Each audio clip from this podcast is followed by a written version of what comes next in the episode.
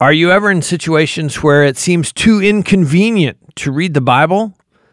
When you're tempted to think that way, I hope you'll remember this story from Merv Knight. He was visiting a family in Southeast Asia who showed him the steps they had to take in order to read the Bible because of the persecution in their area. Uh, you know, they went over and they checked the door, made sure it was locked. Then they checked the windows to make sure the shades were down, and and uh, and then satisfied that we were secure, this doctor went over near the fireplace and, and he wriggled around there with one of the bricks in the wall and it became a little bit loose and he slid the brick out and then in behind the brick was a cavity and he reached his hand into the cavity. He pulled out a tattered bible and a handful of well i guess we would call them tracts jesus never promised his followers an easy path in fact he told his disciples that the world would hate them he sent them out as sheep among wolves Jesus' words came true in the life of the apostles, and they're still coming true today in the lives of his followers around the world. Join host Todd Nettleton as we hear their inspiring stories and learn how we can help. Right now on the Voice of the Martyrs Radio Network.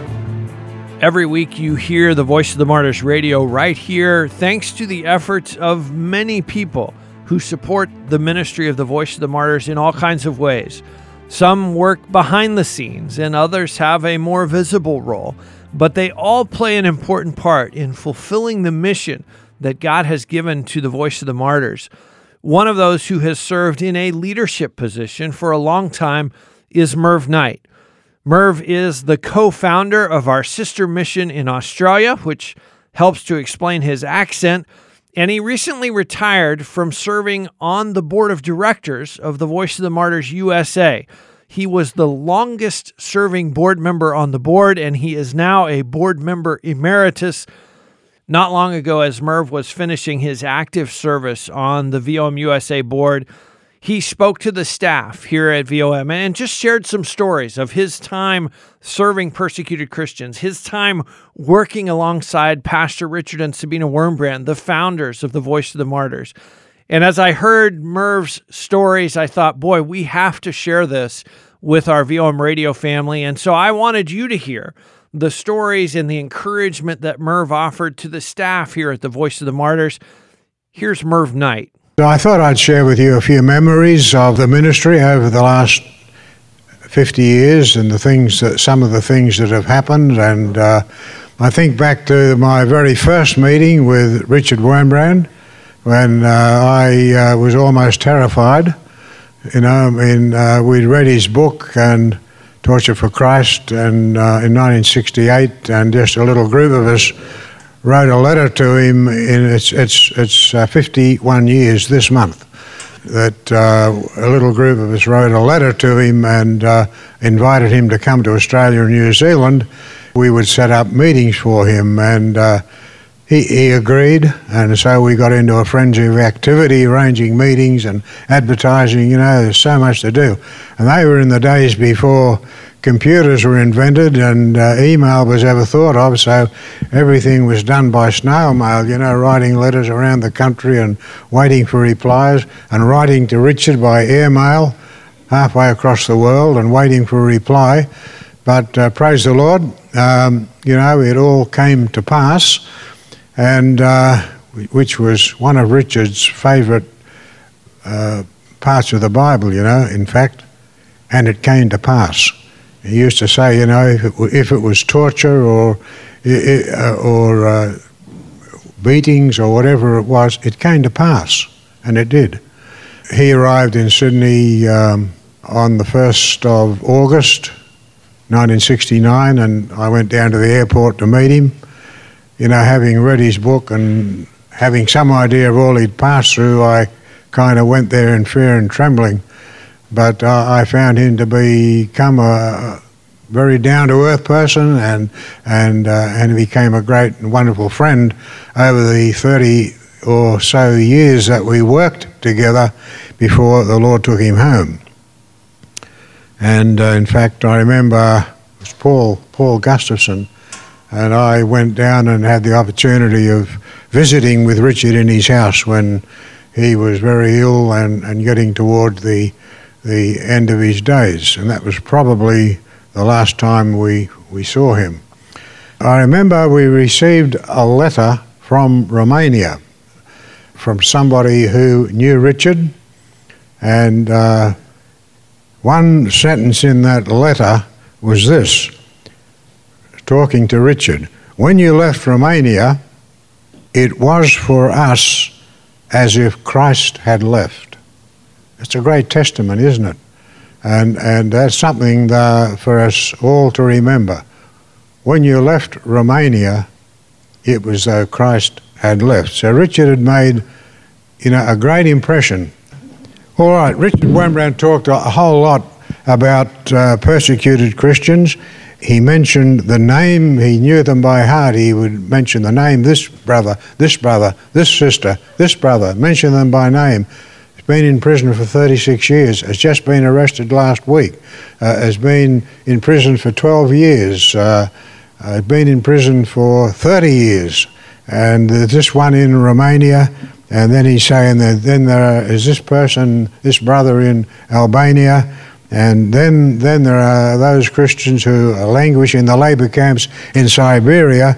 And then in 1972, when I was at a conference in Germany, I met uh, a dear brother, uh, a Mennonite bishop, David Bontrager, who uh, came as a guest to our our conference, and he had, was just on his way back from Siberia. He lived in Indiana. Richard had, had known him and entrusted him with something like 100,000 US dollars worth of Russian rubles, which David had carried into Siberia to go and distribute to Christians in the underground churches uh, that they knew of and uh, interesting, you know, he, he, he, was about 70 years of age even then, David, uh, but still labouring on faithfully for the Lord. And he told me later, I got to know him uh, over the years, and he told me that his modus operandi was to get into the train uh, that was going up into Siberia, and uh, he'd have this bag full of rubles, and knowing that they were going to be searched along the way different places. The KGB officers would come aboard and search, and so he took a screwdriver out of his pocket and he unscrewed the panels off the inside of the train carriage, and, uh, and he stuffed all the money in there. And he screwed the panel back on, and then his bag was virtually empty. And uh, when the people came through the, to inspect everything, he willingly gave them his bag to them, and they could find nothing in there that was incriminating. And so he made the journey, and when he finally uh, was pulling into his destination, he went through the reverse operation, stuffed his bag with money, and went out, and then uh, went on his way and met Christians and distributed the money uh, to them. Oh, here, here's a Bible verse I wanted to leave with you. That's to consider a Bible verse, and in uh, Second Chronicles chapter 16, we read these words, and these might be familiar. For the eyes of the Lord move to and fro throughout the earth. You know that? You heard it before? Do you know what comes after that? You see, we read the little bit that makes us feel good, and, and we leave it at that.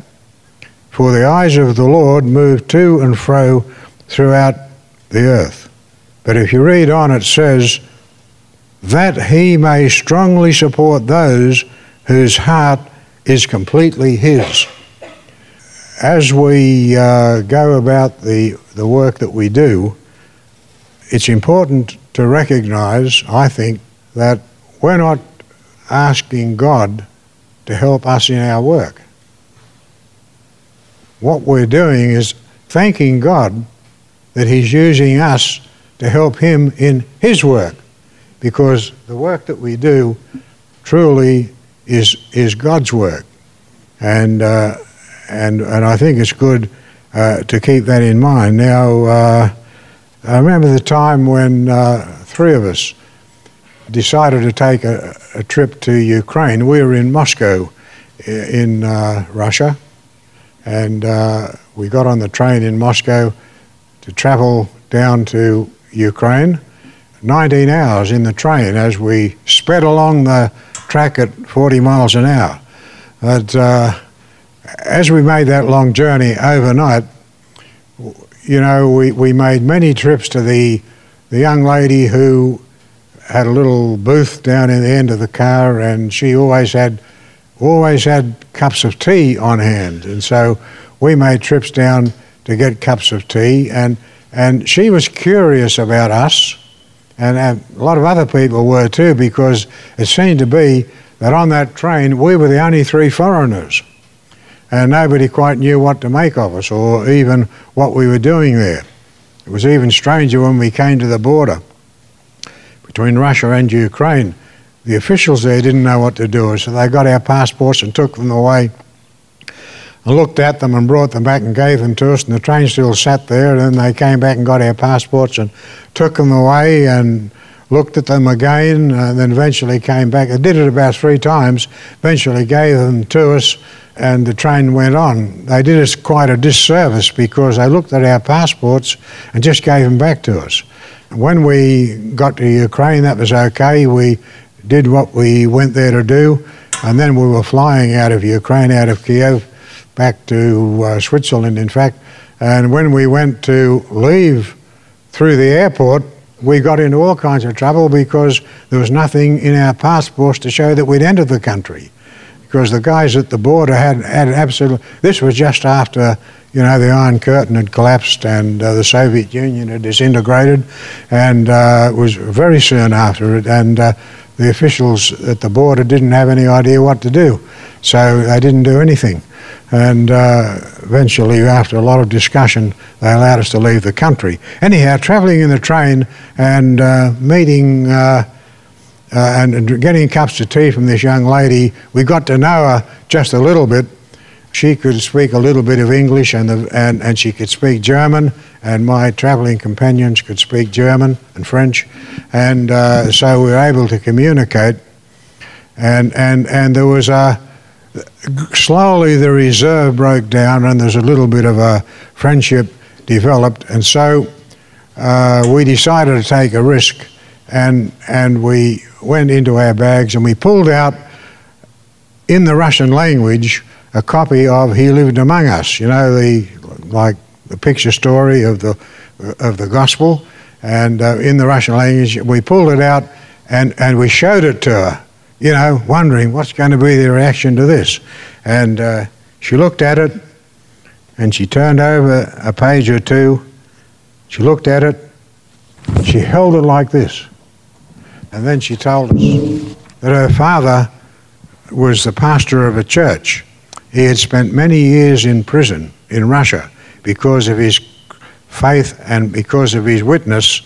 And then uh, she told us how she led a Sunday school class, and she had never in her whole life seen anything like this picture story of the gospel, and how she now is going to take that and use it all the time to try and teach the, the uh, children and the young people in her Sunday school class the, the story of Jesus, the gospel message.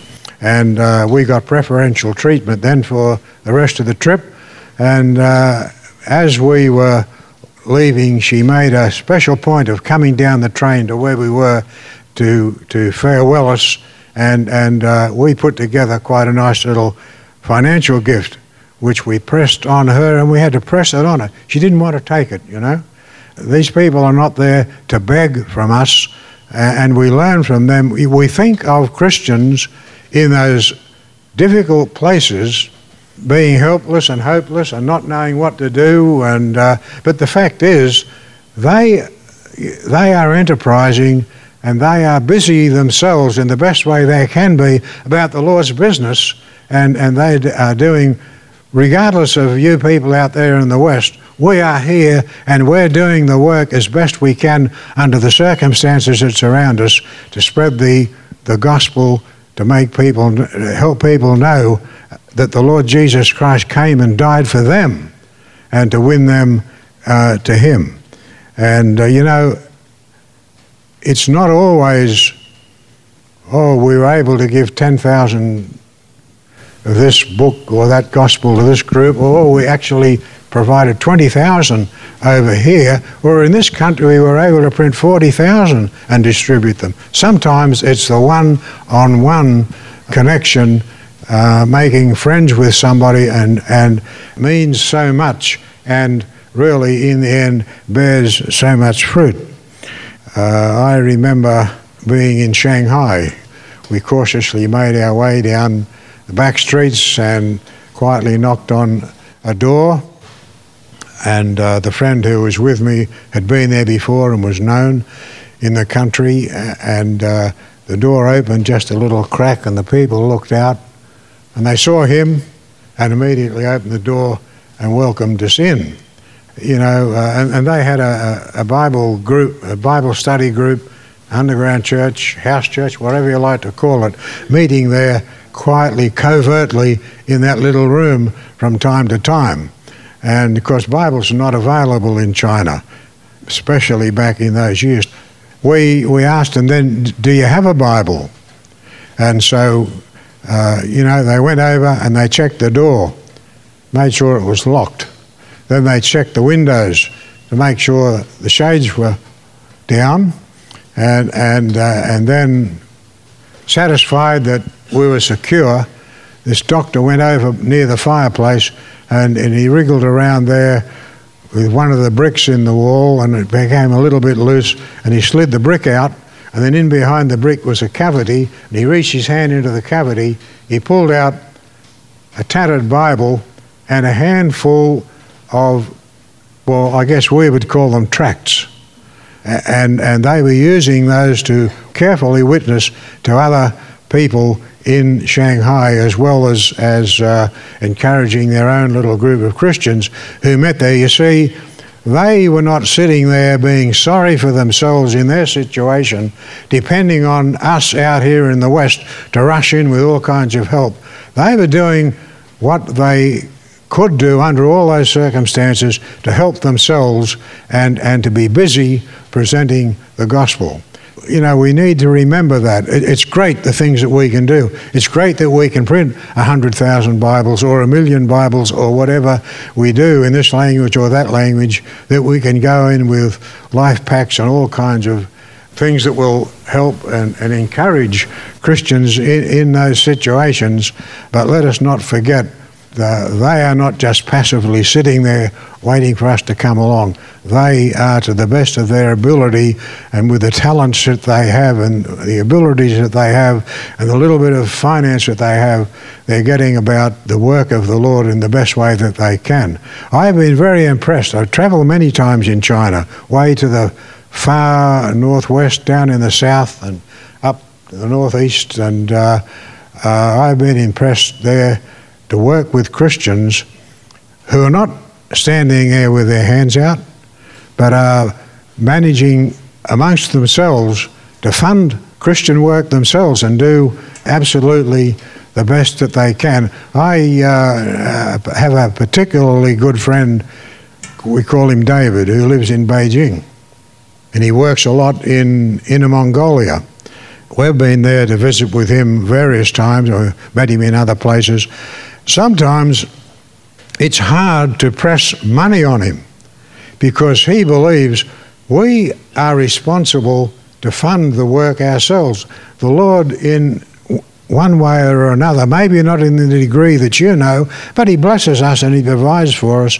And we take our tithe and we put our tithes together and, and we do the work of the Lord it's very encouraging to meet such people. And then, of course, we're able to talk and uh, to have fellowship uh, and then to persuade such people that, look, here we are and, and, we can help you to enlarge your work.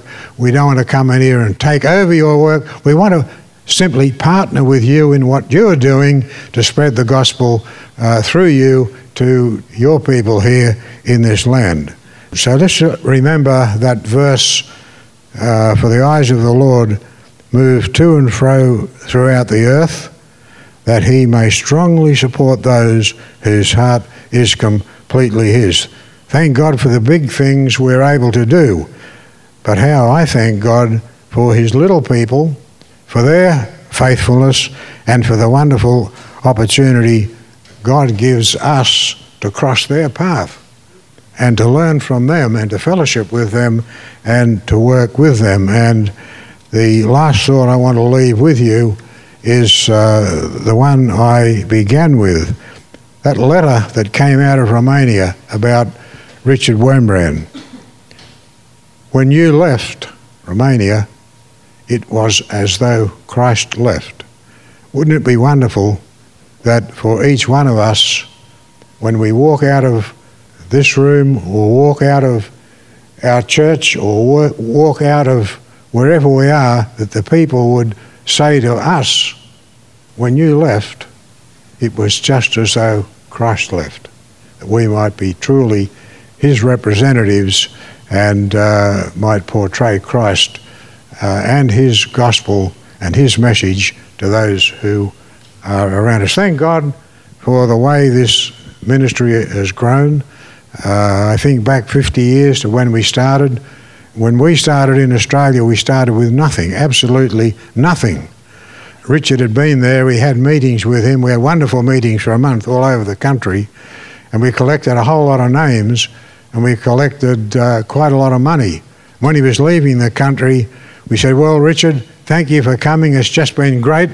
God bless you as you go on your way. Here's all the names of these people. Put them on your mailing list. Keep in touch with them. Here's the money that we've collected. Take this with you and apply it to the ministry. And uh, Rich Oh, no, no, you must start a mission in Australia. You must do something to help the persecuted church. Oh, no, no, no, we've, we've got our ministry. We were in another ministry. We've got our work to do, and uh, for us, it's mission accomplished. We wanted you to come. You came, you spoke, we had a great time. God bless you. Here's all this, take it with you and, and go on your work. So, Rich says, No, no, no, no, you must start something here in, in Australia to help the persecuted church. So, uh, here, take these names, put all these names on a mailing list, and send them all a newsletter. November 69, we managed to put out our first newsletter, and, and praise God, praise God. From that moment on to this day, the Australian mission has been totally self sufficient because our sufficiency is in God and in the Lord, and we look to Him. And as we go about what He wants us to do, we are not helping Him he is helping us to do the work that He wants us to do. And may that ever be that as we go on as the voice of the martyrs here in the United States and other places of the world, that we'll realize that it is not our work, it all belongs to God, and we are privileged that He has put out His hand and put it upon each one of us and given us the opportunity to work together with Him to get the work done that, that He has for us to do. Thank you, and may God bless you. That's Merv Knight here on the Voice of the Martyrs Radio. He's been encouraging all of us to follow God's lead and do exactly what the Lord is calling us to do. Merv was the longest serving board member for the Voice of the Martyrs USA until his retirement to emeritus status not too long ago. We've been listening to a talk that he gave here to the staff at VOM USA. And if you've gotten excited about the stories he's been telling today, you can read those kinds of stories every month in the Voice of the Martyrs newsletter. It's free. We want you to have it. We want you to be equipped to pray for persecuted Christians every month. Just come to vomradio.net Right at the top of the page, there's a link that says free newsletter. Click on that, give me your name and address, and we will send that to you. Again, that website, vomradio.net. And while you're there, would you do me a favor? Just drop me a note and let me know how VOM Radio has impacted or blessed you. We're coming up on the five year anniversary of VOM Radio, and our team here at VOM would love to know how these conversations have impacted your faith, how they've helped you connect with persecuted brothers and sisters around the world. There's a spot right at the bottom of the page. You can just type in a quick note. Please go to vomradio.net. Let me know how VOM Radio has impacted your faith and encouraged you over the past five years. I hope you're back to join us next week. We're going to hear from a man who shares the truth about Jesus and the gospel into a nation where the government is completely opposed to the church. How does he do it? Join us next time to find out right here on the Voice of the Martyrs Radio Network.